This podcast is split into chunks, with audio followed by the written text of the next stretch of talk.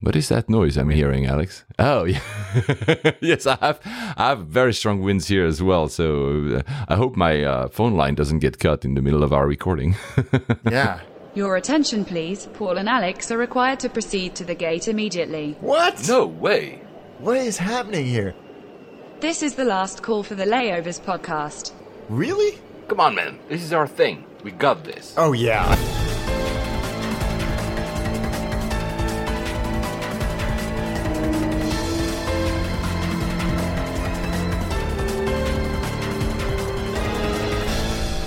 And we made it. Of course, geeks. Flight 102 to Dallas Fort Worth. I'm still getting used to saying 100 and anything for this. It's pretty crazy.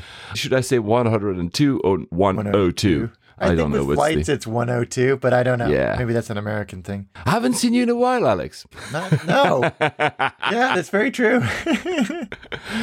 Yeah, we're recording on Monday, the 9th of uh, December uh, 2019. So it's literally four days after we last did, which Yeah. is We're unheard still of. we're still trying to work through the backlog. So surprise, guys, and you'll get this episode just before Christmas. So Merry Christmas, everyone. Yeah, Merry Christmas or whatever it is you're celebrating or not celebrating or doing whatever you're doing.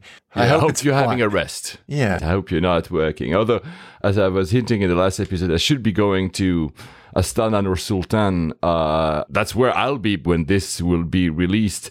Uh, those guys, because they are, you know, Kazakhstan is what Muslim and Russian Orthodox, I guess. I believe so, yeah. So they were telling me, "Oh, our client meeting is on the 23rd of December." I was like, "Are you sure? The 23rd of December?" so I'm, I was struggling to find a flight that flies back on the 24th to London. I still don't know because they haven't actually gotten back to me with the tickets. I should be back on the 24th. Oh, wow. There's not a lot of flights. You can see that the number of flights flying that day is lesser than any other day, at least from Kazakhstan. I don't know. I couldn't find some. So we'll see. Well, I should be back to London for Christmas. And maybe, maybe, maybe we'll have another recording before the end of the year, just after you are coming back from Maui. That's right, yes. Ah. so uh, also we um, want to salute all our French friends because you have nothing to do for the rest of the month. There's a general strike happening, not on single flights. I think Air France has started flying again, but the ATC is still striking. And you can see if you go on Plane Finder, Flight Radar 24, everybody is avoiding the French airspace. Yeah, my father flew up to the UK. He was due to fly on the day that the strike started and just thought better of it and pushed the flight back 24 hours. And actually, EasyJet were letting everybody change their flights for free. Oh, Yeah. how generous of them. Yeah, it is. I, I think it is in those situations. It's very generous, and actually, it was a good idea because they did end up canceling the flight that they were originally scheduled on. I'm sure. If there's no trains, no doctors, no school, well, you know, just enjoy your entire month of Christmas, our French friends, because basically you have nothing else to do but just staying at home and having fun. So there you go. Uh, it's uh, Monday morning, so let's start with coffee. Uh, I think you're having one, I actually. Yeah, I don't. I have a bottle of water. I should actually fix myself one. Um, how hot do you like your coffee, Alex? You like it very hot? No, not not crazy hot. I mean, yeah, not to the point where I have to wait 45 minutes for it to be drinkable. yeah, I'm the same. That's the only reason I put a little cream in it, just to kind of Take the edge reduce the. Yeah, exactly. Yeah, take the edge off. We're not talking about whiskey, man. We're talking about coffee. So um, there was this uh, Airbus A330-200 operated by Condor, which is an affiliated airline from Lufthansa, if I'm correct, uh, that was flying from Frankfurt to Cancun. The captain got a coffee, very hot, spilled his coffee over the entire uh, dashboard and had to make an emergency landing. Actually, you know what? The control panel was so hot that some of the buttons started melting, produced smell. They had to put their oxygen masks and divert. This is crazy. Remember, we had that story. What was it? The Red Bull thing on the Yeah. Air Force or something. Holy cow! I remember reading about this, and I think that there was some interesting discussions around protocol and rules for the types of containers. And then there was, I think, a lot of actual pilots on Twitter showing how the cup holders worked on some of the airplanes and that they were just basically useless. Which is really interesting because I don't know why I remember this so vividly, but I used to spend a lot of time on the flight deck when you were allowed to, going back and forth to school run essentially from Hong Kong to London. And they would have these almost like kid beakers Yeah. but were specially shaped for the cup holders on the flight deck of the 747 400. And I, it always struck me as so out of place in this beautiful metal and glass environment. You'd have these cups that uh, looked like they were from a hospital or from a daycare. but they, they, they were to prevent stuff like that happening. Were they using paper cups or were they actual They were plastic. plastic? Okay, Yeah. yeah. Yeah, so Alex and I have come up with a brilliant invention, I think, that will change the face of the aviation industry. A lid. You put a lid on the coffee cup and then you won't have that cap of accidents. I'm sure that there's a reason. I'm su- well, I, I bet you that they just got a paper cup from the cabin and brought it up. But I think there was yeah. there was something about passing it across or how it. I mean, it, it was one of those things where the rules were written out and it was done for a reason, but the rules were like, okay, but that's not how it's going to work in reality, type of thing. Yeah, I mean, all's well that ends well. Exactly. Uh, Air New Zealand, still on coffee, is trialing an edible biscotti coffee cup. You know what? the face Alex just did. Uh, well, the good thing, I guess, is because everybody is removing plastics. That's a good thing. Yes. From flights. Well, that kind of solves the entire thing because you can basically eat your cup after drinking your coffee. I'm still wondering how long can you have your coffee before Yeah. the edible cup starts dissolving? How how long is the yes the structural integrity of that cup? Air New Zealand pilots do not use that in the cockpit. I'm not so sure that the edible cup will survive for. But some exec who was presenting this new innovation says that the cup stays crisp at least as long as it takes to drink the coffee and longer. Uh, it doesn't say how long No. that is.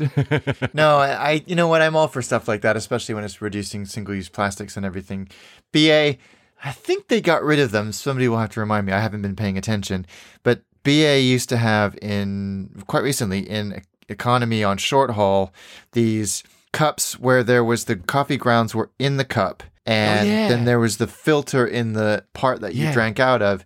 And it meant that you got it wasn't instant coffee and you got real coffee, but it malfunctioned What? like an unacceptable amount of times where you would just take a sip and you would have a mouthful of coffee grounds. I, I only got that once. Oh, I didn't realize that. Oh, wow. Yeah, it was on the pay menu or whatever. I'd be interested to see if they've abandoned that or not. Do you drink coffee in flights? Because there's this whole kind of, you know, people talk about should you drink the coffee from flights because the water tanks are supposedly not that great, blah, blah, blah. I mean, I drank coffee all my life in flights and I haven't, I'm not dead yet. So maybe I've reduced my lifespan by 10 years, but I don't know. Do you drink coffee Uh, yeah? I, I do, and I've read all those articles about the potable water on on potable potable water on the planes.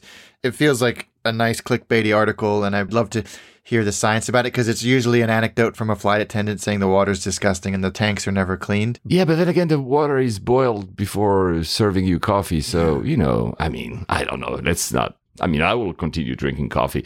Um, sorry, guys. In the last episode, I talked about 80% of the time about Emirates. Uh, we're going to do a little bit of Emirates in this flight, but not uh, in this flight, in this episode, but not a lot.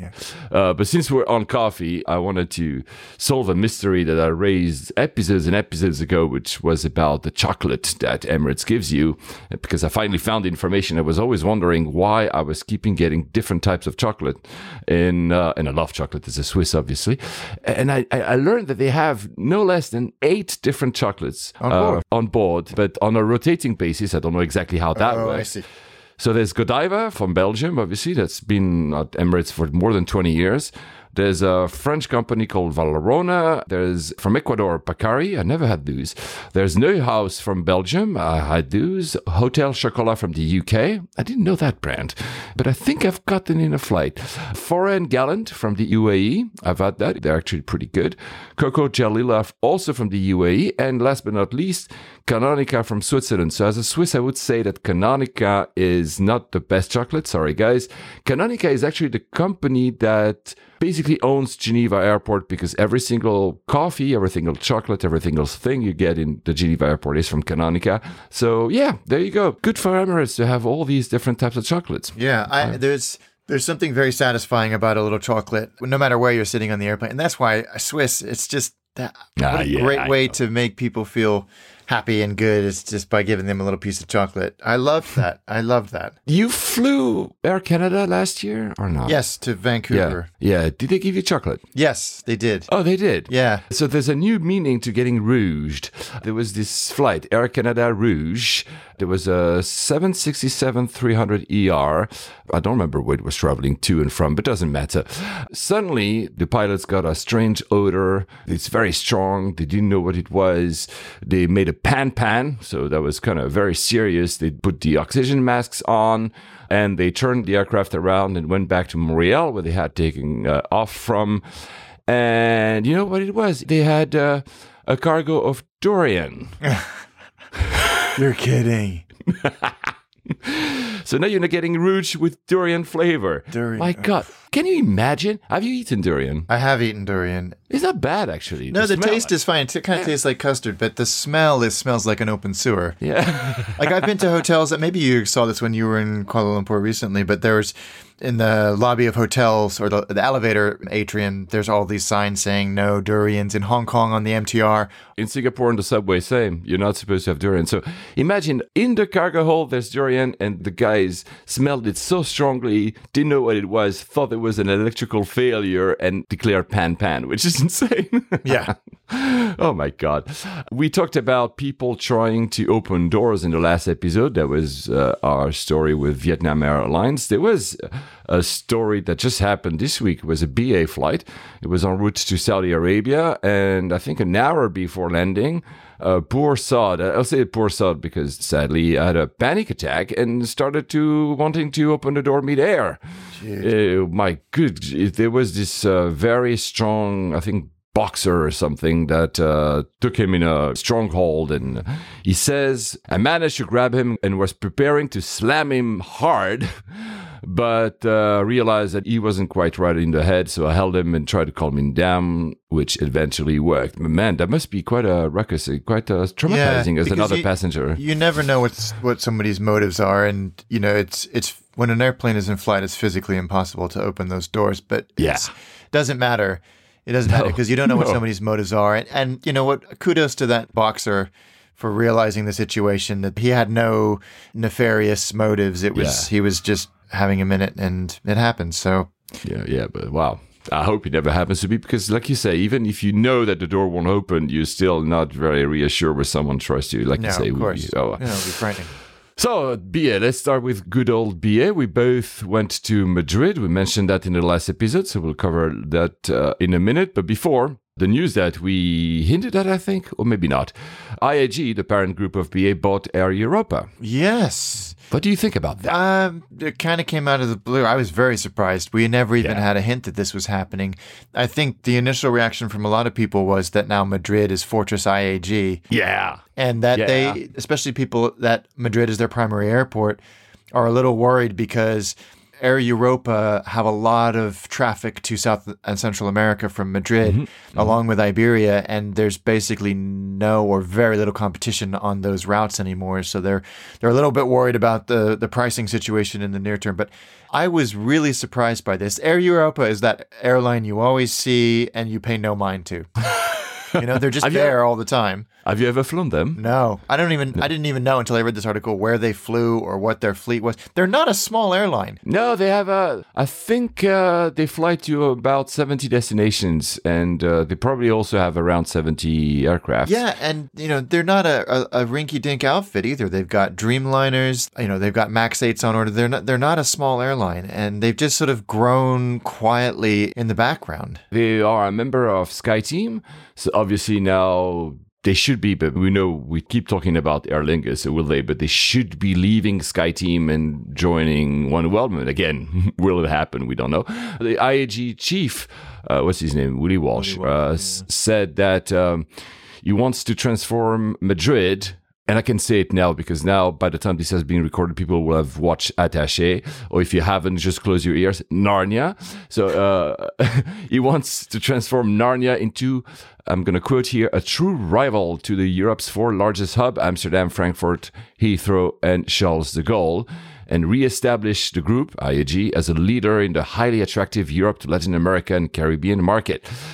Yeah, well, yeah, but I, I have the same feeling. My biggest issue with that is, and I don't go that many times to Spain per year, maybe like three times, is like already now trying to find a good deal to Spain is really hard because Iberia and BA have locked the entire thing down. And if you add Air Europa, they might just increase the prices even more. I'm, i mean, as a Spaniard, I would be like, uh, isn't that an antitrust issue Yeah. at some point? Like they have the entire market locked down now, basically. I Yeah. don't know. There was some interesting debate on airliners, I think it was about this. And, you know, the BA will point to the low cost carriers as providing that counterweight. But I think people are most concerned about those South America routes, which Air Europa have a lot of traffic on. That was their, their really their, their specialty, especially to the leisure market. So that low cost carrier argument doesn't hold much water, really. Yeah. And Air Europa last last year or earlier this year, actually, I think were given permission to fly domestically in Spain as well. So Mm-hmm. you now have Iberia, Vueling, and Air Europa, Yeah. All IAG companies All IAG. Yeah, exactly. flying domestically in Spain. So you basically have. I don't know if EasyJet fly intra Spain, but then you you just have Volotea as the only other competitor. I Mm-hmm. Exactly, think, right? Is exactly. there anybody else? I don't think. Oh, maybe there is, but I've not paid attention. I know that in 2017 they had a uh, an agreement that didn't last with Ryanair, and especially, and maybe that's also why IAG did a move. Just last year, Air France KLM was looking into doing a JV with Air Europa. But were you not mentioning me that maybe IAG move here was a reaction? Uh, trying to, as the other groups were getting stronger, they were trying to also suddenly say, okay, what else can we buy in Europe to be a bigger group? Yeah, I think we've talked about this. We've touched on it for the la- well, basically since the the dawn of this of this podcast. That there's been these land grabs and this consolidation in Europe between those three groups, and Alitalia is now the only one that's future whose future we don't know where they're going to end up, but they will end up with one of those one of those people, and it could be directly with someone like Hato or via IAG or something like that. But there's definitely this consolidation, which, as we've said ad nauseum, is never good for the consumer. Ever, ever, ever, ever. So you went to Narnia, but that was very recent because this is where you recorded uh, Attaché, your last episode. It was very cool. Uh, how was uh, flights? You what did you fly to go there? I was in BA, and I actually, it's really interesting that you mentioned that about the prices to Madrid because they were so high that I was compelled to use miles. Oh wow! Yeah, it, it, it was hundreds and hundreds and hundreds of pounds to fly on BA. I have hundreds of thousands of miles on BA just because I never seem to spend them, and it just it made total sense because the taxes and the fees are nothing. They're like twenty quid. Yeah, yeah, so it yeah. made sense. I mean, BA BA were fine. It was a very easy flight, although it was a creeping delay. Wait a minute, hold on. I'm completely misremembering this. I flew on Iberia. I flew on Iberia. I was able to buy, use my miles to fly on Iberia on BA, which was interesting. There was a creeping delay. This was out of Heathrow, out of T5. So it was one of those weird Iberia flights that goes out of T5. And I was sitting in the lounge and it was one of those quite unnerving in a way because you wait for the flight and it says due at this time, due at this time, due it. And then it says C agent, not, Oh. not canceled, not delayed, C agent. And that, that has ominous connotations from, from Hollywood and honestly from reality as well. But so I was like, what's the deal with this? And they said, oh, well, there's really bad storms in Madrid. So we don't know when the flight will be able to leave Madrid. So I was like, it hasn't left Madrid yet. Uh, as they're like, no. So it was just one of those creeping delays and creeping delays and creeping delays. And I was looking for, I'd set up an alert on Plane Finder to say, let me know when the plane leaves, because then I'll know how long it's going to take. But eventually got here. They turned the, the flight really quickly to their credit. And I was in business class.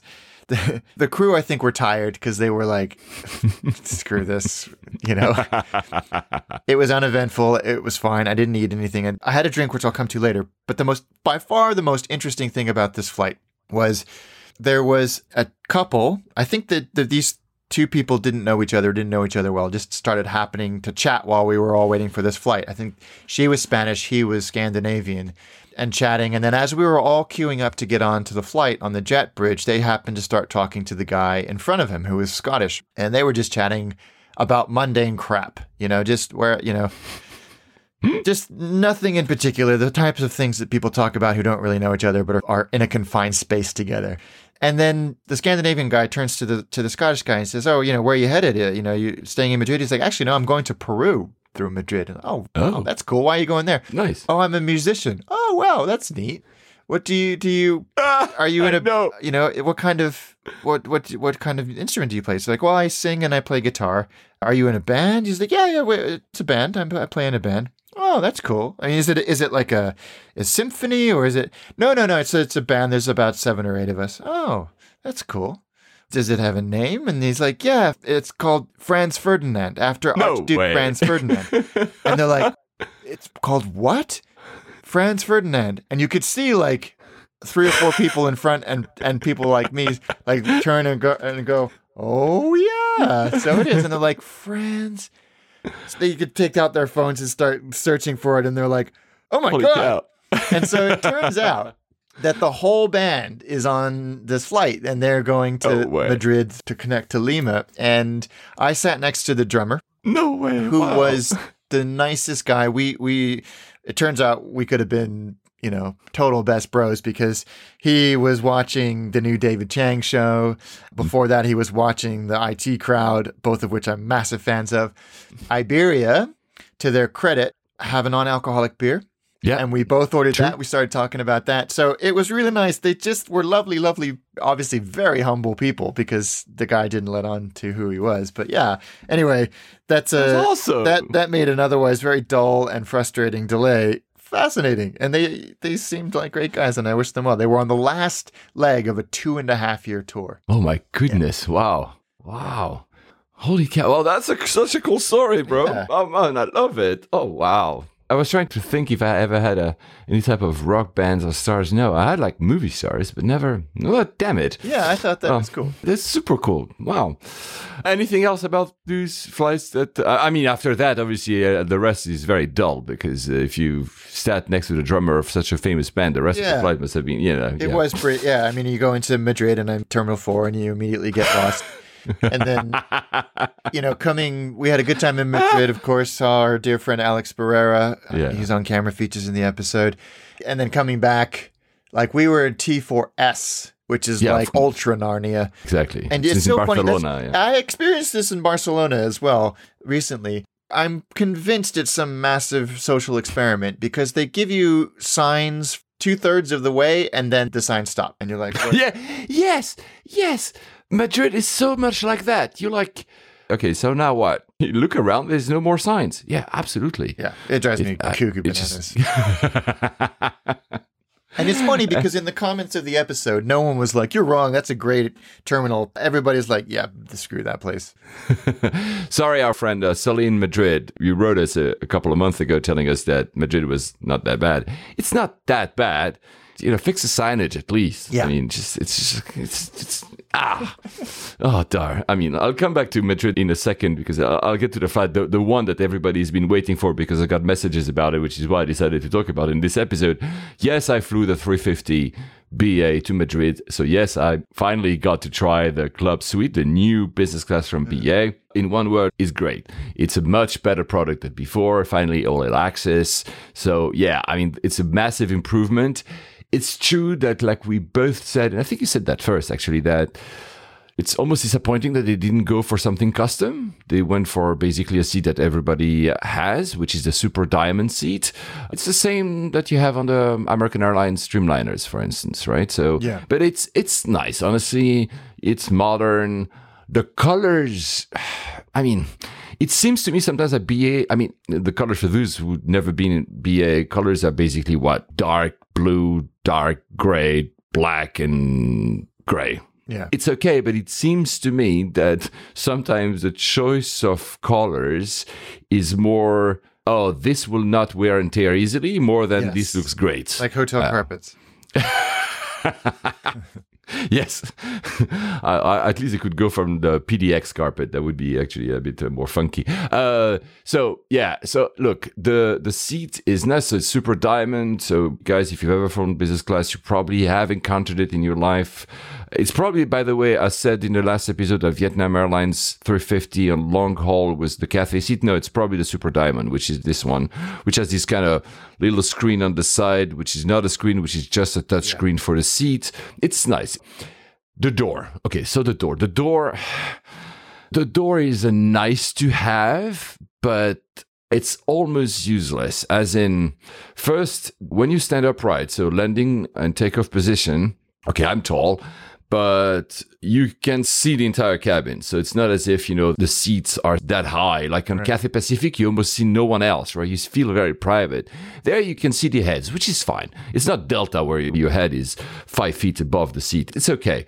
But as soon as you put yourself into some kind of lounge mode, the rest disappears and that door doesn't serve any purpose because anyway you're not seeing anyone already and if you were to close the door anyway the flight attendant walking by because he or she is standing will see you anyway so i'm not exactly sure why a door exists it's it's like eh, I mean, yeah, maybe it signals to the flight attendant that you don't want to be bothered because you want to sleep, for instance. But I mean, do you think it's a reaction to the almost universal criticism of the previous club world that you were so exposed on the aisle. Yeah, maybe.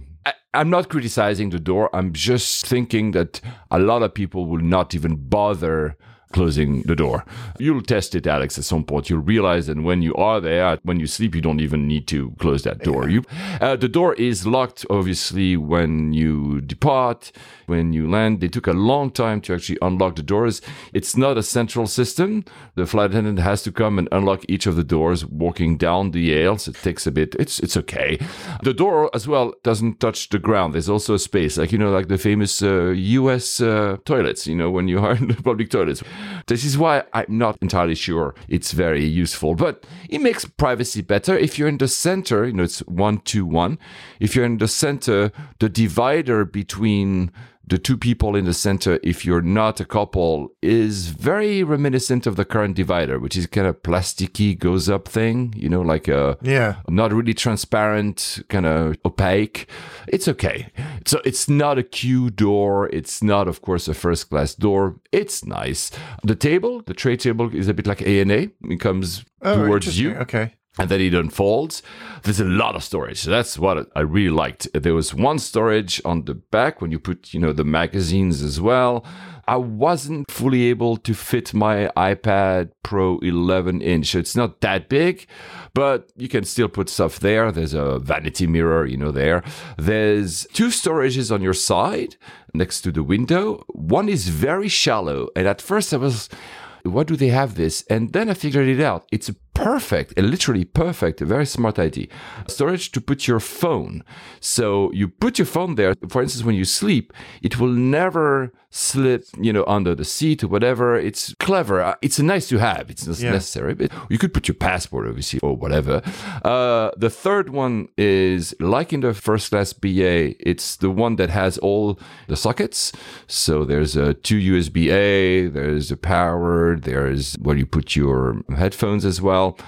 And there's and this is why the first one, the shallow one, is made for the for the phone, I guess, because there's a space to run the cable between that first and the second one. Mm-hmm. So it's not bad. And then there's a fourth storage, which is near the cubicle. So no, it, it's nice. There's enough stuff. I would just say that the the the angle at which the power outlet is being put in that third story, as I mentioned, is a bit awkward. So depending on the type of uh, charger you have, you might struggle to close the lid and or move it around. But it, it's okay. Honestly, it, it's an improvement from what we have. The ottoman and the, the footrest is, is nice as well. I like the fact when you are in takeoff or landing mode, you have to put the armrests down and you can put them up for the rest of the flight. I love the feeling of weight. You press and it slides up very nicely. Right. Uh, no, it's really well done. There's a seatbelt with uh, three points. I wasn't sure whether or not you had to put them. And they say, and that's the, the quirk here, it's the longest ever manual demonstration speech ever. It takes six, seven minutes. Wow. They First of all, maybe they didn't have the video ready for these type of aircraft because I'm sure that at some point they will run a video instead of having to do the, those manually. But it runs and they explain every single thing of the seat once right. they do it. And they're very proud of it because they, the captain, when he welcomes you on board, the flight attendants, when they do that speech, they keep repeating this brand new 350 and the brand new seat and the brand new thing. And you're like, okay, Just, you, you can feel they've been uh, trained especially for, the entire crew has been trained especially for these aircraft. As always, would it be nice for me to sleep for several hours if I were to take that because it was Madrid, it was two and a half hours. Yeah, I'm probably just just touching the end, but it's fine. And um, maybe because it was these test flights, they didn't give any pillows, and I was like, mm. okay. But otherwise, I would say it's a it's a it's a it's a good seat. The one thing that's missing, Alex, no air vents. yeah, it, uh, everybody uh, yeah. knows our our obsession with that. Yeah. To the point uh-huh. where we send pictures to each other back and forth, like, look. um, the IFE, I feel it's new, as in, I think at least it's a revamp of the UI. It's a bit roundish, the UI. It's cool. The one thing that they finally have, they have the plus and minus 30 seconds buttons, which I adore. Which we've, yeah, we've all been conditioned through Netflix and the like to have those, haven't we? Yeah, yeah, exactly. And you can even use those while the ads are running, which is great. You can skip the ads with that. the screen isn't uh, ANA uh, 2 billion inches wide, but it's still a nice uh, size. It's very responsive. Maybe not as much as the 350 from Cathay Pacific, but it's not. They made a lot of improvement. The one below par item is the headphones. They're a bit so-so, plasticky, not very comfortable for long. So get your own if you are traveling with that, I would say. And again, the crew, not only were they trained into delivering these different kind of speeches, I felt they had different training overall. Very good morning, sir. Will you have breakfast? The whole time, looking me in the eyes, smiling, having perfect wording. I mean, wow. not that BA doesn't do that. BA is pretty good, but I felt the difference. I'm wondering if they don't get special training for that flight, uh, for that aircraft. Sorry. So yeah, I yeah. imagine they would, and that's probably an opportunity to do a a refresher on the soft side of it, the people side of it. But great flight. And the way back, exact same aircraft, because I guess, you know, they were running this one on that route for that month. So yeah, it was maybe a, what, a month old? feel the newness of the seats and everything. So no, really, really good. I'm sure some of our listeners have already traveled that in long haul. Now they fly to Dubai, but they fly to Toronto. And I think they've introduced a few others already. So there you go. Tell us how it is in long haul, but uh, it's an improvement. At least you're alone. You don't watch awkwardly the other dude in a reverse position for the entire direction no. of the flight. be excited to see the back of that product. Yeah. There you go. I'm sure you're gonna have a chance to fly it soon, Alex. Um, yeah. And they're rolling that seat out in other aircraft soon as well. I don't know how fast that rollout will be, but they will be rolling it out elsewhere as well. Madrid, Narnia, one comment. Sorry, Sully, our friend Sully, because he loves that airport. And They've introduced a new e-gates. Have you tried the new e-gates? Yeah, I think I did. I don't remember them. They are a joke, man. They're slower than human passport oh, control. Yes, they, they have the same ones at Barcelona, and I and I almost sent you a message saying we finally have a a rival to Heathrow and Gatwick for the. My God, yeah, they're it, so slow. They are so slow and so picky oh my god and they don't work and the ui doesn't make sense and half of them were already not working. They were out of uh, condition and the other ones you know they there's a green light that tells you you can enter the e-gate because the other person which was there has been processed and that's your turn the green light would turn off at random moment. You clearly had someone in front of me was still doing the passport scan, and suddenly the green light would go off, and I'm like, I cannot enter. There's some clearly somebody I can see, and I'm, yeah, no. I thought the Brits had the worst, like you said, but no, these are the worst. I Actually, mean, to be fair, I passed through Heathrow T3 the other night, and I went from airplane to curbside through T3 in 11 minutes. Yeah, me too when I went back with Emirates. I have a feeling that the more you use an e-gate from a terminal at Heathrow, the more it knows you and the easiest it goes. Maybe they've seen my face so many times that now they're like, okay, fine, this guy, we know him. I, maybe I'm totally wrong, but it- it's the feeling I'm getting. I had, uh, yeah, I kind of hope it was that way.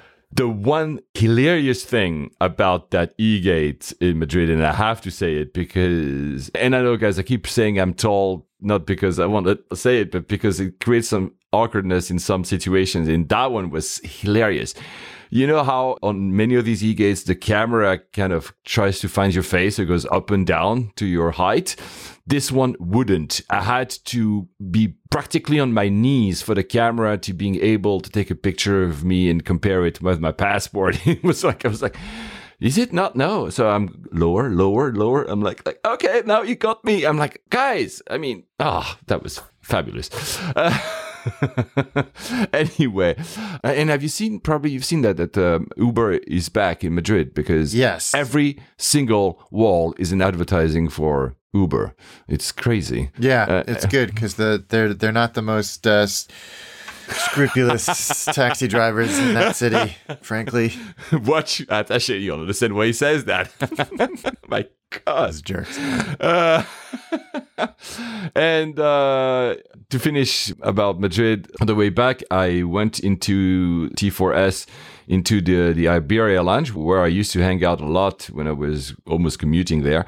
They finished the revamp. And it's okay, but the seats are so stiff. Either because they're so new, not enough people have sat on them, or they made a bad choice. But it's it's an okay lounge, uh, Sala Iberia something, whatever. I forgot the name. Anyway, did you know that, that somebody wants to build another airport in Madrid? I didn't know that. I didn't know that one. either. It's a private company, and currently, uh, I think it's is it a private airport, a military airport, which is 30 kilometers southeast of Madrid, and they want to build that to kind of compensate for Narnia. Wow. So let's see. Maybe we'll have another to try on. So, Silon Billet, you said it in the last episode. What's your update on your data breach, Alex? I think they've combined quite a few separate lawsuits into one gigantic lawsuit. So they are still gathering data from people like me who were affected by it. I don't know what's going to happen. I don't expect anything to happen until well into the new year. So you mean like many law firms going to gather together? and- Exactly. Yeah, I think Oh, that that's the sort of the way that the courts have asked them to do it. So, uh, they, you know, the, the law firm that I've been going through have been keeping me up to date as much as they can. With you know, this ruling has happened, and that's what this means in the in in reality. So I expect nothing. To to be honest with you, but um, we'll see what happens. yeah, yeah. Well, I hope, uh, as I said in the last episode, I hope you're getting rich. That would be nice. oneworld is and because the last episode I, I bashed Miles and less, Miles and more, haha. Uh, and we were saying that uh, there was a trend of alliances making it hard for us to using them correctly. Well, oneworld is bucking the trend because oneworld is evaluating. It doesn't mean that they've done it. Is evaluating new customer initiatives, blah blah blah. But they want to do one thing that will be very cool for us is no matter where you have your miles in the oneworld Alliance, you should be able to upgrade yourself or buy rewards flights from other oneworld partners. That would be amazing if It that would really be amazing. works. I think it's unlikely to happen. I just can't imagine how it would work with with American Airlines because American Airlines upgrade like the, the the upgrade system in America still confounds me.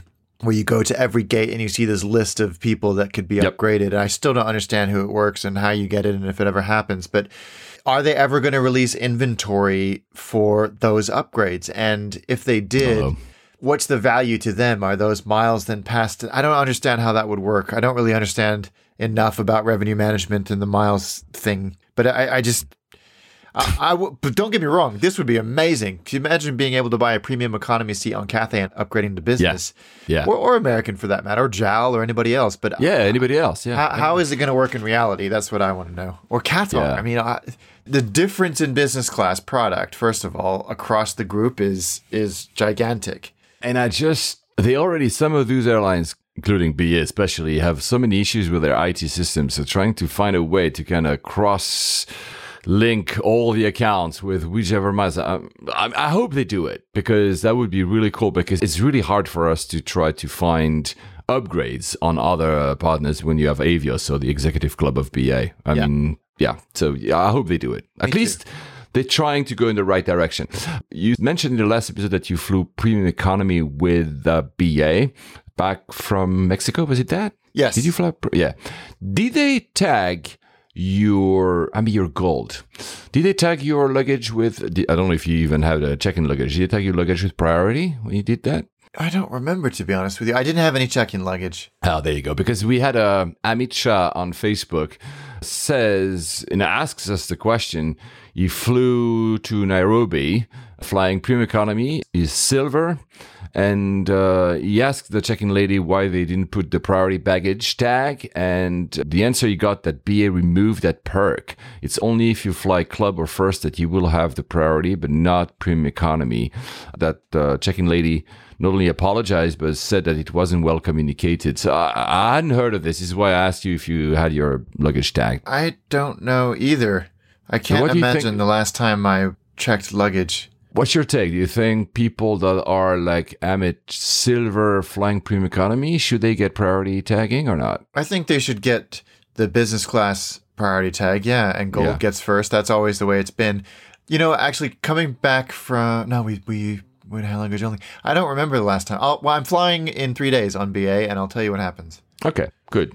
By the way, I have an inkling, uh, a feeling that Heathrow, you know, Heathrow has these things where they, they tell you, as a customer experience uh, type of service, they, they display, they say, We've been on time that many times. Luggage delivery was that fast on average in the past month. Security wait times for that, you know, they of give you these numbers live.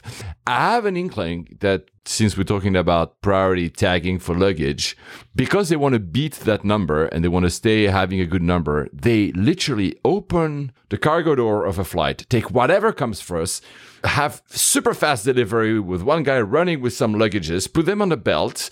It doesn't matter if it's priority or not. It's random things, and then because it is always it's always the same behavior. You have five luggages arriving, mm-hmm. then you wait 15 minutes, and then you have the actual proper delivery. I'm sure it's because they want to be Yeah, able so to say. Yeah, so what we really should be getting is first bag delivered, last bag delivered. delivered. Yeah, this is. I mean, every time, every. I'm sure there's, you know, a, a job description where you're the guy who just runs with a couple of luggage to put them in a belt just to beat that time and to say, hey, look, we we did that in three minutes. Anyway, you went to BLL. I don't know what that is. Billund, yes, in Denmark. Why? Well, I took my sons to Copenhagen. Yeah, we obviously flew, in, flew into Copenhagen, and that was that's great. It's a lovely airport, well connected, very very easy. And then we drove the two and a half hours from Copenhagen to Billund so that we could go to Legoland. Oh, Yeah. nice. And Billund is tiny as a, as a city. I don't even know if it's a city. It might even just be a town.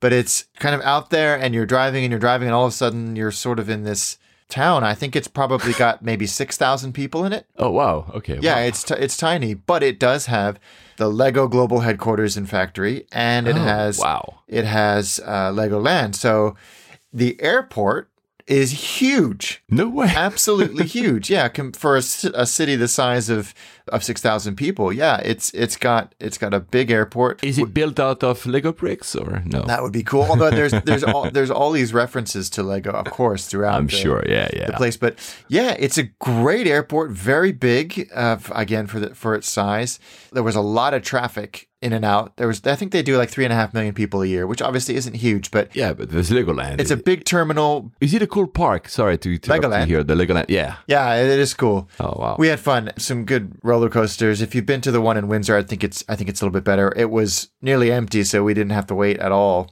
oh wow, that's so for cool. rides or anything like that. And they have this really cool like uh, holiday park attached to it, with which was where me and my son stayed. And Oh, nice. uh, it's all like themed, and they do a really good job of coming up with all these activities for the kids. So yeah, it was really really good. And the the planes take off right over Legoland, which of course is doubly fun. There's nothing heavy, I don't think. Okay. Uh, it's mainly it's a focus city for Norwegian and Ryanair. Okay. and Wizz Air. So there's a lot of uh, of that Low type of traffic, and then um, SAS as well. But a lot of it is seasonal. You for BA, right? We flew BA, and BA have um, that weird subsidiary out of Scandinavia. okay. What are they called? Sun? Is it Sun? Oh, yeah, yeah, yeah, yeah. I remember. Uh, oh, yeah. It eludes me with something like that. Yeah, yeah. Sun. Sun something. Air. Yeah, it's Sun Air. It's one of their franchise airlines, and they use Dorniers.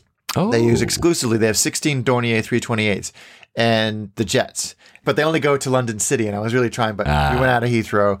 So uh, yeah, it was a it was a 320. It was a, it's such such a short flight, like an hour and 10 minutes back to London, and it was very easy. My, my me and we, we we were in business class because we used miles, and that's all they had. So they my kids were completely indifferent to it, but they um they had fun. They had fun. So, but lovely airport, really modern, beautiful, as so many Scandinavian airports are. Great amenities, great food. The lounge there was big and well stocked, and yeah, a lovely little airport. Oh wow, nice, nice. Well, I spent the month of September and October basically going back and forth to Charles de Gaulle myself. It's not a lovely little airport, trust me.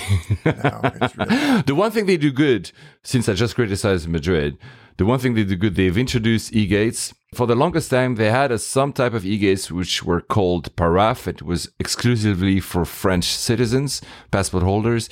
Now they have e-gates. They are super fast. They are good. So they did something right. These e-gates are actually uh, passport gates are really. I, I don't know. You need to check, guys if anyone outside of EU passports can use them, but they're very, very, very good. There's one thing that they have in common, however, with Madrid, Charles de Gaulle's and Madrid, and I hate it, and I hate it, and I hate it. In the entire freaking runways, apron, and parts of the terminal, there's no cell network. The mobile network just doesn't work. You're you're you're trying, you're trying, you're trying. You can see people fiddling with their phones when we're taxiing. Of course, landing. You're not supposed to do that when you're about to depart. uh, there's no cell. Maybe was it at some point because they considered, you know, that it was like a safety measure and they didn't build cell towers. But come on, we're in 2020 soon. I mean, there's no cell coverage. It's, it's dire. Yeah, just- that's you just- incredibly yeah, yeah. They forgot to build the cell towers. I thought the French had the best engineers, but I guess not. Uh, so, a few feedbacks and reviews. I just picked a few ones. We have so many, and as we keep repeating, we don't have time to cover them all. I'll pick a few others in forthcoming episodes. First, already one about episode 101, Kevin at K8Vin on Twitter. He was super clearly super happy that we released an episode because oh my god, oh my god, been saving the most two recent episodes for my upcoming flights. And he says he's, he's about to fly Vietnam Airlines 350 from Charles de Gaulle to Hanoi in business. So, Kevin, I'm sure your name is actually Kevin without the eight, but still Kevin. As I said, it's not the exact same business class. You probably have a better experience because it's a long haul. Let us know how it is. Yeah. Uh, I'm really interested. And he's a big fan of the show. Thank you. No, we are thanking you, Kevin. Thank you so much for reaching out. Uh, Clemente Geronimo on Facebook put a review about us as best airline travel podcast around. Enjoyable conversations about business and first class air travel. Yeah, we know it's mostly about business and first class air travel. That's my fault. Um, Fly Seat 1A. Hello, guys. Another podcast you should listen to. They gave us a shout out for hitting 100 episode. Thank you so much. It's on Twitter at Fly Seat 1A. On Instagram, another congratulations from Oscar FZ. O Z K A R F Z on Instagram. Congrats on hitting 100. Keep it up, and it would be awesome to have a listener meetup at some point. So I'll let you into a little secret. That was our plan. Yep. We wanted to do actually a, a meetup for episode 100, but of course it fell right into where we were traveling like mad. Probably in 2020, we'll organize something at some point to have a, a listener meetup. And maybe when I travel, maybe I'll shoot in some cities, just say, hey guys, let's meet up in a pub and some people show up. I don't know. It's true that it's so cool to meet you guys. So Yeah. we'll, we'll organize something. On Facebook, Michael Henderson, Thanks for the shout out, guys. And he explains us OOL Airport. Remember that's in Australia. He got its name because it used to be Coolangatta Airport. And so C O O L Angata. So they removed the first C. It's a suburb where the airport is based. And it's uh, named after the shipwreck Coolangatta from around 150 years ago. So there you go. That's why it's called OOL.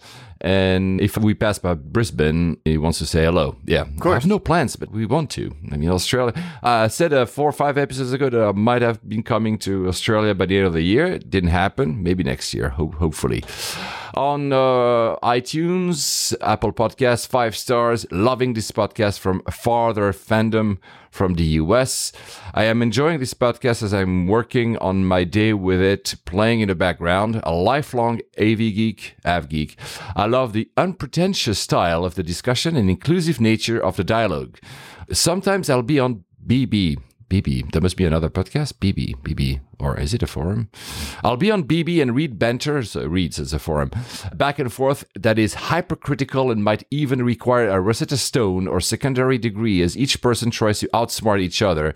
We are, Alex and I, we aren't dumbing down at all, but simply refreshing to hear people who are genuinely enthusiastic and the tempo, content, and appreciation of the subject shows. Happy flying. Yeah, thank you so much. It's very kind. Thank you. That's very, very, very, very kind.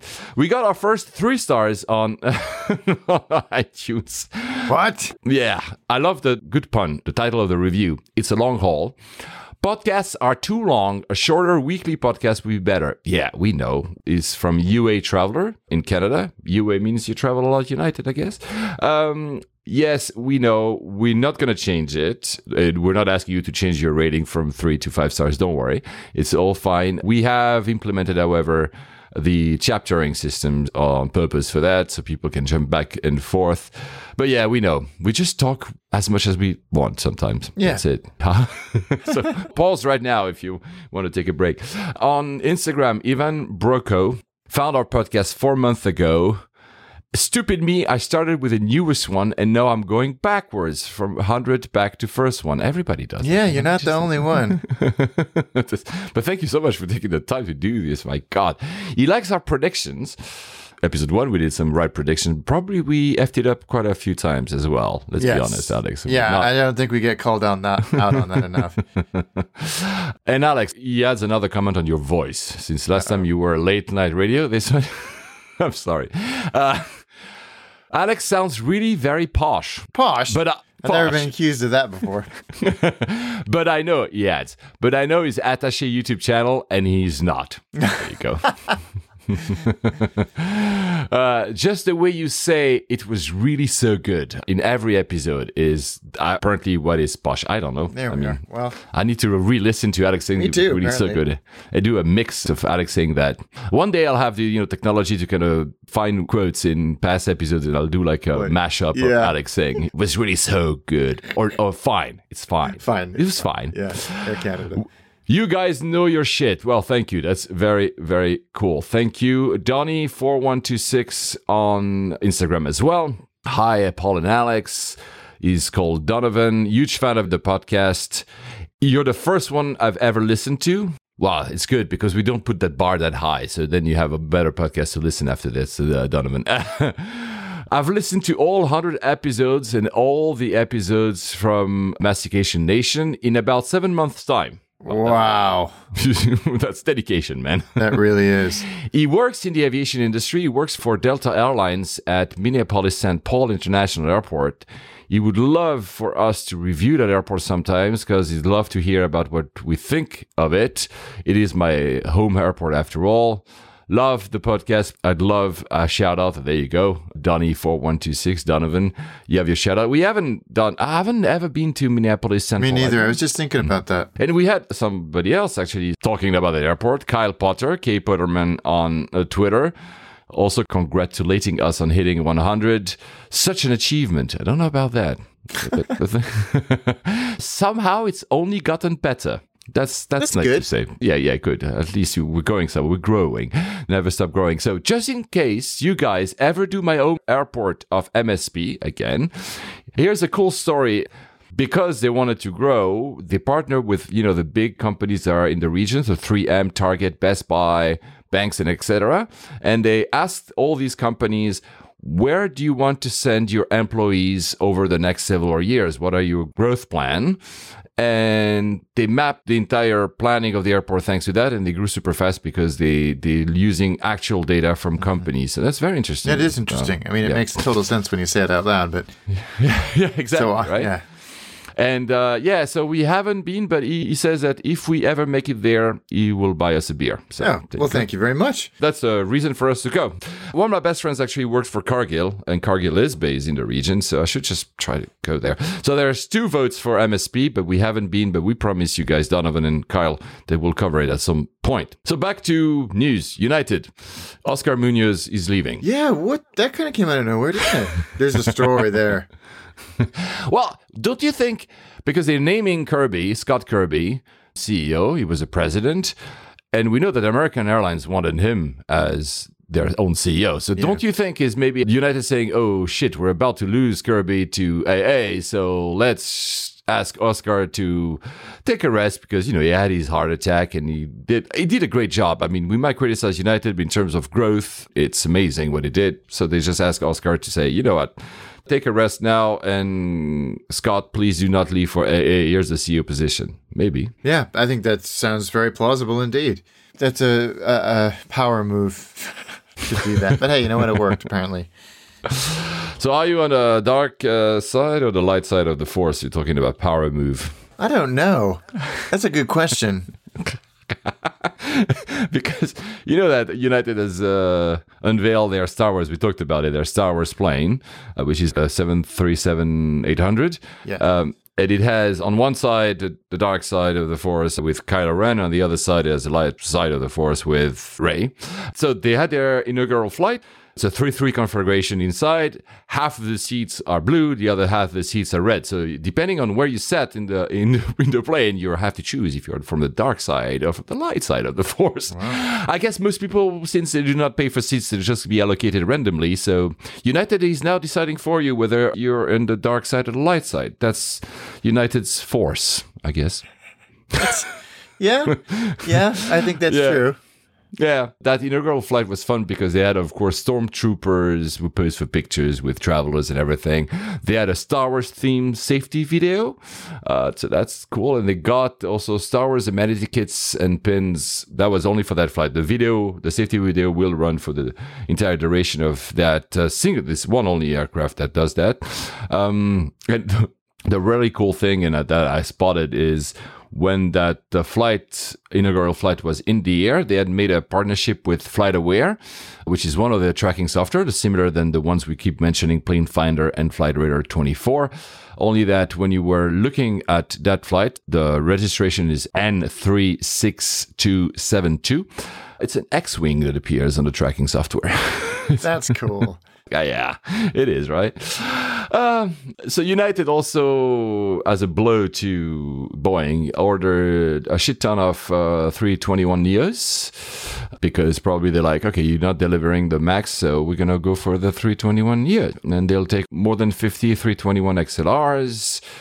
So yeah, United is becoming a huge Airbus client suddenly. Yeah, I think that the days of buying local are over when it comes to airplanes. It doesn't seem like that's a thing anymore. Yeah, you're right. We keep saying that. We keep avoiding the topic that we're going to talk about the Max in a forthcoming episode. Not that we don't want to talk about the Max. It's just that it's, you know, it's not the most fun story to talk about. And um, so probably the next one or maybe the follow up one. Uh, but since there's this kind of war of it's not a war but you know who sells uh, aircrafts the most every year? I caught the number and it's it's crazy because of that max story. That's the only thing i'm going to say about this. Boeing delivered in the first 10 months of this year 321 planes. Airbus delivered 648 planes and when you talk about orders, net orders, Airbus had 542 orders, net orders, Boeing minus 95. Yikes. It's not a good year for Boeing, man. No, it really isn't. Oh, shoot. I mean, usually they, you know, these numbers are even, and probably next year, if the Max is relaunched, Boeing will leap forward. But wow, it's minus ninety five. That's uh, yeah, that's unbelievable.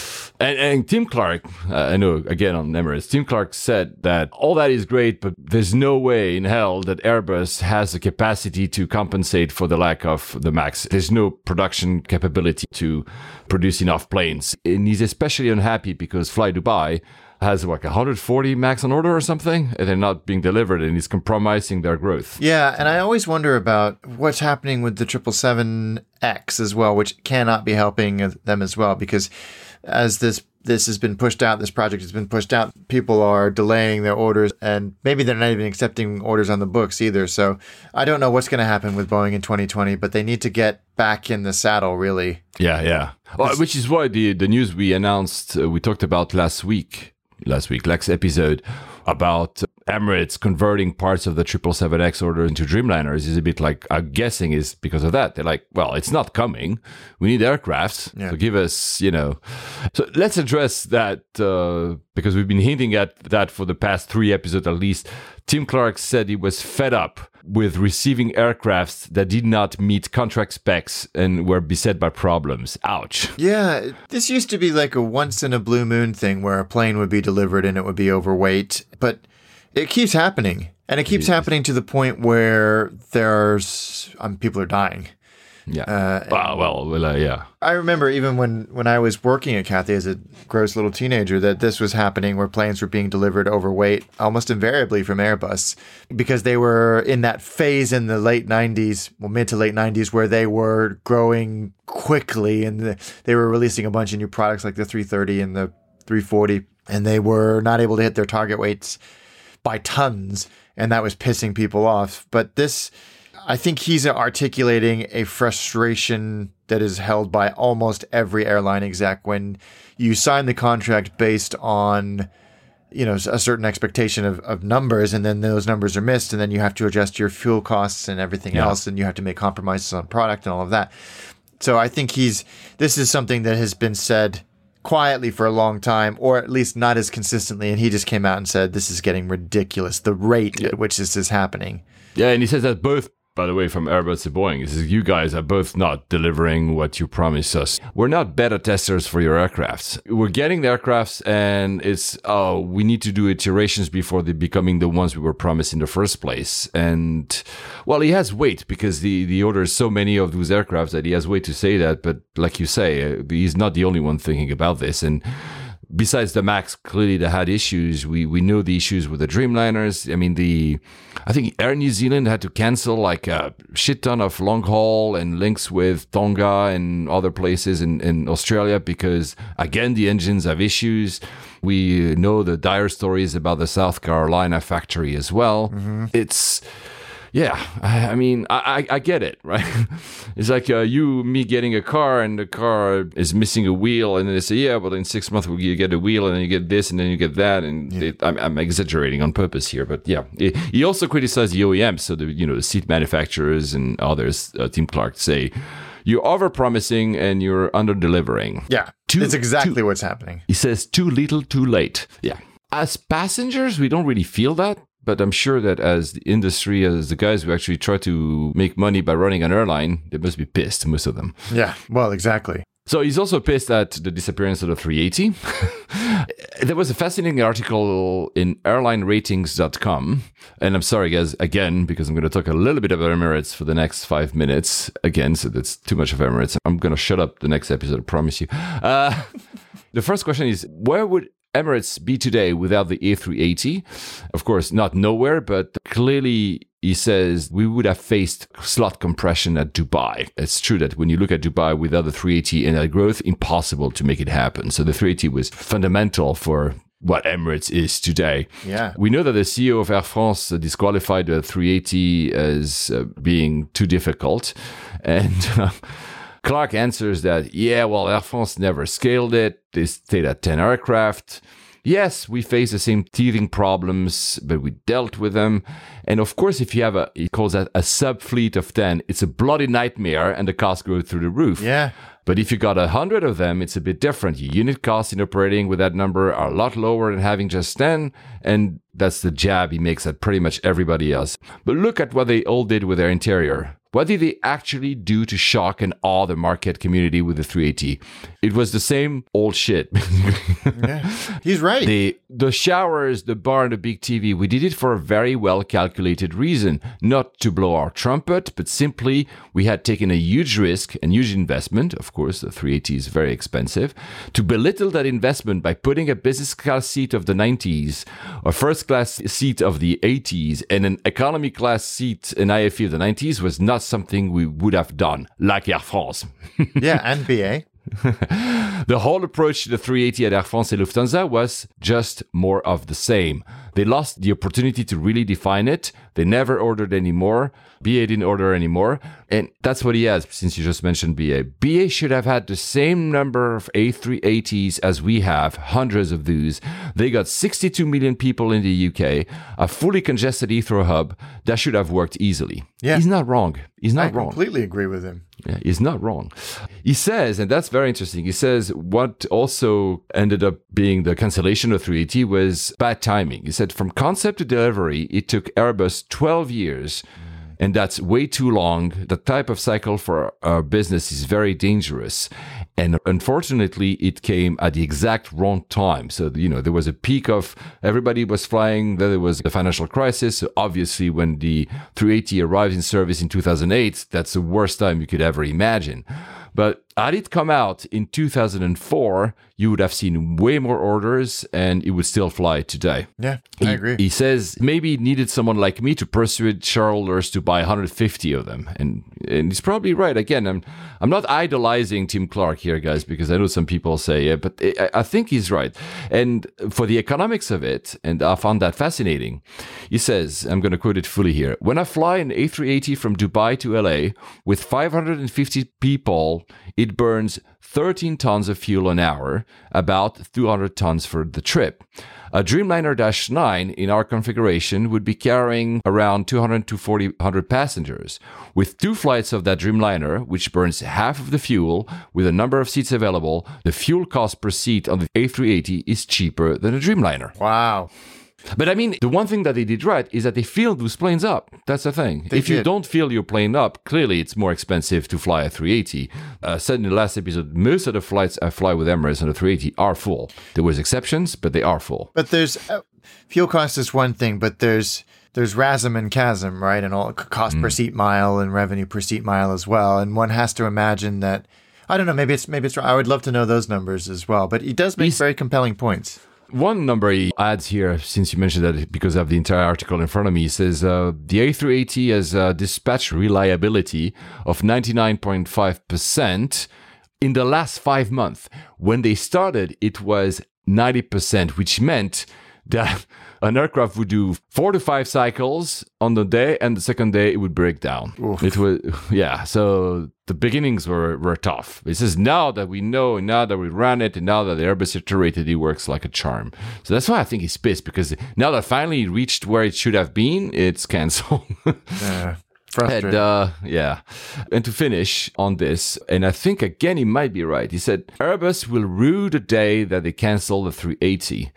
As we reset the global economy, which is happening now, demand will pick up again. Your airports aren't growing at the pace they need to grow with passenger increases of 4% a year. 160 million extra people will come to this industry every year. So what will happen is that the supply of seats will be reduced, price will go up, and he expects that in the middle of the next decade, airfares will rise significantly because of the lack of seats and the lack of the 380. That's fascinating. yeah, it really is. It'll be very interesting to see how much of that prediction comes true. Yeah. Airbus were ready to basically dedicate the program just for Emirates, almost like an ad hoc program for Emirates. But uh, Tim Clark says he would have cost us like a fortune to have like our basically our own dedicated production line just for us. So that's why they they turned it Yeah, down. fair enough. Obviously, the Airbus CEO answers to that the day. The day we were sorry about the closure of the program is in the past. It's not longer the case. We love the 380. And I know Tim Clark has a very personal and emotional relationship with the 380. Hmm. we would never have had a successful 350 if we'd never had the 380 because we learned many things. So in many ways, the 380 is still alive through the 350. Of course, that's a very corporate talk. Yeah. he's right as well. What did uh, the Air France CEO said? She's called Anne Rigail. So because uh, Ben Smith is the CEO of Air France KLM, but the CEO of Air France is Anne Rigail. She called the 380 totally obsolete, too expensive, too big. Well, I thought she was talking about the unions or the labor code in France. Yeah. No. Ain't that the truth? And maybe if you had less strikes, you could actually feel people in planes. anyway, so since we're on the 380, BA is keeping the 380. They didn't make an announcement, but I mentioned at the top of the show the 350 Club Suite. They've announced the rollout of the Club Suite, and in that rollout, they will retrofit the 380 with the new Club Suite seats. Good. Meaning they're keeping the 380. So Yeah, I think they said they were going to. I mean, do you think how long they've held on to the 747s? Yeah, exactly. And have you seen that the Qantas has also introduced their new 380 interiors? Pretty Yeah, cool. so they're clearly hanging on to them for a while as well. Have have you seen the pictures? I think they were on the designer from Johnny and the designer. They have a new business class seat. It's finally one to one. Probably the Thompson Vantage XL, like SAS, a bit different. A lot of wood, very, very nice. But what is cool is that they built a, a new lounge space on the top of the stairs, you know, where the showers are Right. for Emirates, and it looks pretty, pretty cool. The first class seat, which I tried once from Dubai to London, has only seen a light refresh, as they say, but it's pretty darn good already. So there you go, another airline that keeps a 380. That's uh, that's nice. There are only 11 deliveries left to be made for the 380. The last one will happen in mid 2021. Who gets the last man. one? Do you know? Probably Emirates. Yeah, probably. well, they have all of them or something. yeah, yeah, could Uh, be. Could be actually. One airline that never had a 380, but that almost died but didn't. Hong Kong Airlines. Yeah, happened, they're on man? their deathbed. It feels like. Well, they just got funding. Oh, did they? I missed that one. They didn't say how much, and neither did they say from whom. But they got funding, and the what's the name of the FAA in, in Hong Kong, the, the local uh, authority? The CAA is the same as Hong Kong. I don't know. yeah, so they reauthorized the license, so they are still flying. That's good. But they had cut all their long haul flights and they didn't have enough money to pay for the IFE. So there was no more IFE because they couldn't pay for the content. So I, I don't know. Yeah. they a- couldn't pay, I think, more than half of the staff last month. That's bad. It's really bad. Yeah, it's bad. Do you think they will survive? No. I mean, we don't know the. Nah. Not with Hong Kong and the recession that it's in due to everything else that's going on. I, I that, that they're dead. You never had flown them, or No. did you? Not even to Ishigaki, right? Hong Kong Express. I've but ah, there's Oh, yeah. separate on Hong Kong Airlines. It's a bit sad to, to hear that they are. Yeah. It is. It is sad because it did put pressure on Cathay in some regards for price at the very least. But no, that's it, it, they're done. I think the writing's on the wall. Yeah, that situation in Hong Kong is not fun because uh, I don't think that we'll see a rebound of the economy soon. No, Uh, are you planning to go anytime soon? nothing firm yet. I, I'd like to, but nothing on the books. Well, we might not have the chance to fly Hong Kong Airlines. And the problem is knowing that I might not even try because I don't want to have my ticket canceled because the airline Well, is exactly. disappearing. It's a bit. Uh... Though we keep saying that about Alitalia, and Alitalia is still going for some miracle, I guess. Yeah. The Vatican City is not far. Probably they keep getting miracles from there or something because there's no way they. I don't understand how they still alive. Uh, one more before we go to the airport, I think. One or two more? One more. Eric Hoffman. The story comes from him. That's why I want to thank him. Eric, do you know the airline called Avatar Airlines? Nope. So it doesn't exist yet. They filed like an application to fly. Usually we don't really cover why is there a new airline, but this one has two quirks. One especially, one is an ultra low cost carrier that there are many. I'll come to the pricing and you'll see why it's your ultra low cost. But the quirk that is interesting, they will exclusively fly high density 747 400s. Really? Why? I don't want to. I don't want to be their revenue manager because I don't know how to make that work. So they say they will offer nineteen dollars on short trips, seventy nine on coast to coast flights, and ninety nine to Hawaii. And uh, the the the the CEO, the founder, says that with regards to where passengers will be exposed to advertising, nothing will be sacred. Anything that you see or touch will be available for purchase. Can I buy the plane? Actually, I, I this is not gonna so happen. yeah, the inaugural flights will be at ninety nine cent the fare. I don't know how to. Yeah, It- It's not gonna happen. Uh, so let's hope it starts. Maybe it will last for three days, but they will fly between LA, Las Vegas, JFK, and Miami. And then they want to go to Orlando, O'Hare, Philadelphia, Tampa, San Francisco, and Phoenix. And they will eventually also go to our airport of the day, Dallas, Fort Worth. I, I just, I don't know. It seems to me a bit It's not gonna happen. The economics of flying 747 400 at 581 people for these destinations. I don't know can you feel the plane i don't know. Uh, i mean good luck. It's not gonna happen. alex is like completely nope nope nope nope. Oh well so dallas Dallas Fort Worth. If we never see Avatar Airlines, we'll only see Avatar, the James Cameron movie, but There not this go. one. What do you think about Dallas Fort Worth? What's your I'd take never been airport? there until this year, and then all of a sudden I seem to find myself there all the time. But it's a gargantuan airport, absolutely massive on every level. The terminals, the the just geographical footprint. It is. I can see why people have a love hate relationship with it. You have to go through it as an American Airlines flyer. You have either that or Miami is where you're going to go through. I'm not a huge fan of that airport. I'm not a huge fan of that airport. It's creaky and old and cavernous and, you know, eh, but there's something almost awe inspiring about it that it's sort of been this fortress since the dawn of time for, for American Airlines and United States aviation in general. It's kind of always been there. But this these six terminals with the plan to build another one that are all sort of linked together by this creaky tram system or walkways where you feel like you are in a part of the airport you really shouldn't be in. I love that. go uh, on, please. Go on. This is this is poetry. It's it's yeah, it's a very very strange airport. I haven't had bad experiences there though, to be fair, except for once when I missed a flight, which I talked about, and I had to go to some weird dank. Admirals, what's the what do they call them? They're not Admirals clubs. Yeah, Admirals Club. The Ah, the Admirals Club, flagship yeah, lounge yeah. is a nice one.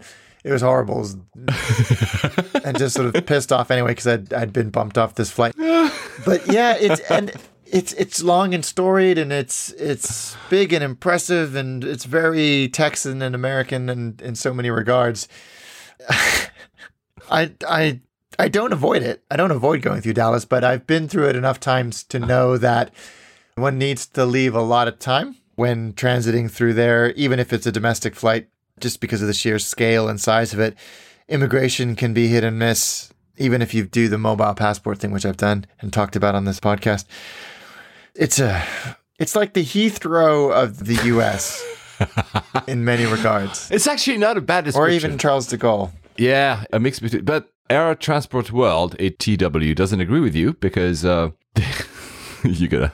After all you said, they named DFW as the 2019 Airport of the Year.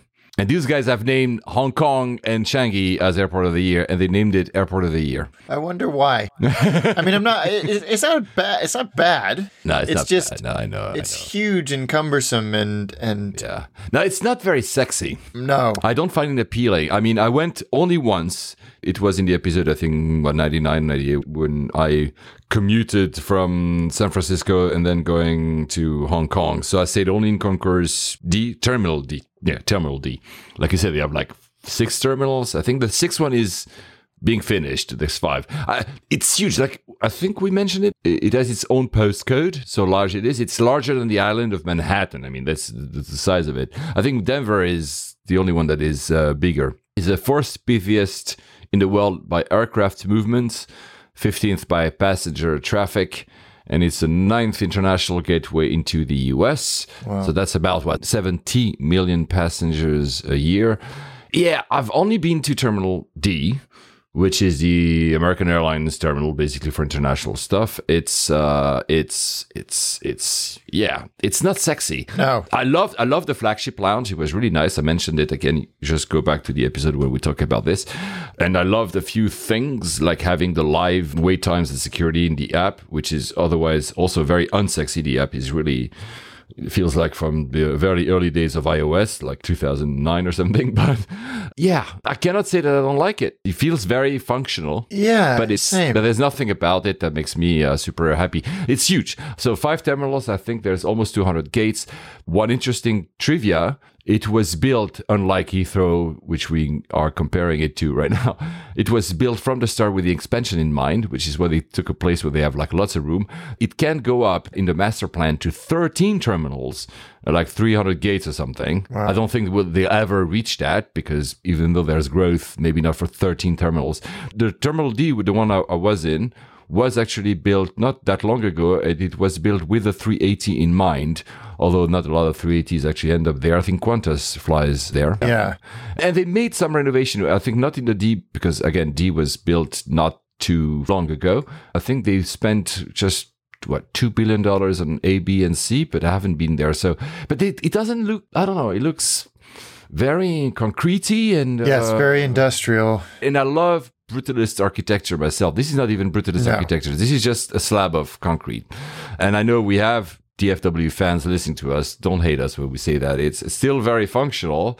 It was a very perfect layover for me. It was very easy. Again, I arrived, I think, D22 and left from D26. Obviously, would have been. Only Frankfurt can mess something like that up, uh, having two gates uh, difference and making it a horrible experience. So it was, it was, it was good. Yeah, it was- Yeah. it, it was good. Two tidbits, three tidbits that are interesting. I mentioned the uh, live wait times in the app. They are trialing currently. I don't know if it was already trialed when I was there, but they're trialing a new type of TSA checks. Which are kind of Stargate portals when they can uh, know from a little bit of a distance, they can see if you have an object concealed on you. Uh, Oh, yes. since the technology can work at a distance, the idea is that it will reduce the stop having to be scanned and then walk again. There's no radiation, of course, and they cannot see you naked or anything. It just says if there's any objects on you. They are making a lot of good things. They're they are trying, innovat- for sure. as, as an airport, they're innovating. They're also like a fully carbon neutral airport, which it's impressive when you see the size of it, where it's located. You say it's carbon impressive. neutral. It, it is actually very impressive. And they have, and that's very interesting. They have something that they call the experience hub which is so i've been that's a long time ago now and i mentioned it in the last episode when i was doing this hackathon in the air we visited the op center the command center of Hong Kong airport. So they have that. All airports have a command center. These guys, where they set up on top of it, a command center for customers. So they not only are listening, you know, the usual social media and emails and whatever to answer really fast questions about everything. They also have live parking feeds so they they can directly know what are the load factors in the parking and stop people going from one floor, etc. They they have cameras all around the airport and they can quickly react to whatever happens. If something seems to be happening, they can send staff, redirect staff. They can add more TSA people to the TSA lines if they see this starts to be backed up. They can uh, redirect staff to busiest part of the terminal. So that's honestly, really, it seems to be very well done, and that's probably why they gotten that prize of Yeah. Airport of the Year. That makes a lot of sense then. They keep watching over everything that happens and they try to answer as swiftly as possible. Exclusively everything that touches a customer. So it's not about you know operations. It's like making sure that the customer has a good experience in the airport. The experience hub is located in terminal d. I don't think we can visit it. I'm not sure. It's on the land side part of it. But uh, yeah it, there's one example that i stumbled upon. We once got a call about a man flying from india he didn't know that his travel agent had put him on a flight to Dallas instead of Washington Dulles. One Yikes. letter changes everything. Uh, and his daughter called us, called the airport for help. And what they did, what uh, the staff in this experience hub did, they sent someone to find him, explain what happened, stayed with him until they got him into a flight to Dulles, where he wanted to actually go, and also helped him on the way home. So really, you know, that's probably why they they gotten that prices. That's that's a very interesting take, and more airports should, should be doing that. So I agree. I commend them. Would you do a layover there with pleasure, or is it just a No, I think think 'cause layover? it's kind of out there, so no, not really. It's it's functional, and so much tr- traffic runs through it, you kind of don't have a choice. Yeah, if, especially if you're an American, obviously. So, Yeah. yeah. I'll probably as well go again, maybe for your next birthday or something. so there you go. At Benjamin Hotta, Benjamin Hotta, last January, guys, see, I, I keep track of you guys when you send us stuff. Last January said he would love that we cover that airport because I think that's his home airport. So there you go. We covered it. I hope you don't hate us for saying that it's not our most beloved airport. It's not a bad one, but he says that he would love to meet up and show us around if we ever are there. So next time, Benjamin, we might uh, take you up on that. Yeah, definitely. So uh, we said it in the last episode, but let's do it again. Never mind. Next flights are Maui. Yeah, San Jose and then Maui, and I'll let you know how that goes. It'll be a first for me. So Do you go back to San Jose afterwards as well? Yes. San Jose? You're, okay. And uh, for me, it's tomorrow. Actually, I need to start packing. I'm leaving to Tokyo with Emirates. Might be a surprise about that flight. I'll let you know soon. You'll see. And then Nur Sultan, as I said. And uh, the next episode will probably going to be the last episode of the year. Again, depending if we can uh, record or not. I'll do a comparison between two first classes. I've done Singapore first and Cathay first. Which one is on top? Suspense Yes. on that. Happy travels. safe travels, guys.